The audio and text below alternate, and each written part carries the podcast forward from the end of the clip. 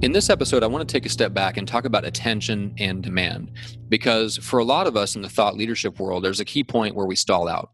Uh, we're sharing good content, we might be getting lots of encouragement, but it isn't translating into sales. And I mentioned in an earlier episode that this is more common than we'd like to admit, especially in the world of podcasting and social media. There are many influencers who can attract attention but can't create sales. Well, I want to talk about why is that even possible, right? Because for I don't know 15 maybe even 20 years, we have all collectively bought into the idea that attention equals sales. So if that's not true, we got to talk about why that is, like what's broken and how do we fix it. So I want to talk a little bit about uh, attention and influence. So there's a couple of different examples that I like to bring up when I talk about attention and, and influence because if you start by looking at Barbara Walters, it really drives the point home because if you think of her being one of the most famous and skilled interviewers in the world, that's fantastic and she gets a lot of attention and has gotten attention for decades for those types of interviews.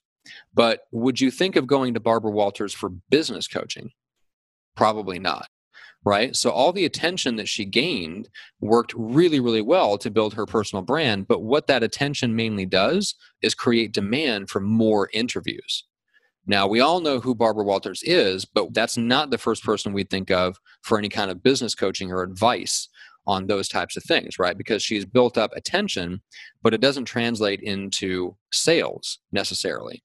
It creates demand for more interviews. Now, on the other end of the spectrum, we have uh, somebody that I interviewed for a podcast uh, quite a few years ago uh, named Jason Klein. He's the co founder of a company called Brandiose.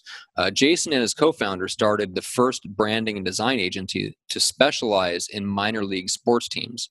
So think about that a branding and design agency that specializes in minor league sports teams. That's a really limited niche. We're talking about, you know, a few hundred maybe across uh, several different types of sports.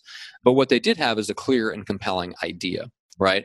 That makes sense only to minor league sports teams and their and the companies that back them right? So the average sports fan has never heard of this agency which is exactly the point right? Their agency stepped into a very defined niche. They claimed a leadership position. They started taking a thought leadership position in the niche and they ended up becoming micro famous in that space. They created content that did more than just attract attention. They actually created content that drove home their clear and compelling idea over and over and over and over again right they built influence around an idea that actually creates demand for their service right it didn't just create demand for more content it created demand for their service so the difference between those two examples is demand. When like minded people hear a clear and compelling idea that promises a solution to the problem, they simply can't help themselves. They have to learn more.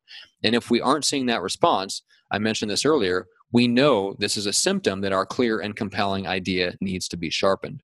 So, anytime you are experiencing the phenomenon of attracting attention that's not translating into sales, the the answer is never more content right? People joke around about the definition of insanity being doing the same thing over and over again right? Expecting a different result. Uh, and that's very true when it comes to creating content. I don't know why but because we've bought into the idea that attention equals sales, we assume that if we are already getting attention and not getting sales, the problem must be we don't have enough attention. To me, that is a broken argument. It doesn't make any sense. If you're getting attention and not getting sales now, what good is it to just get more attention?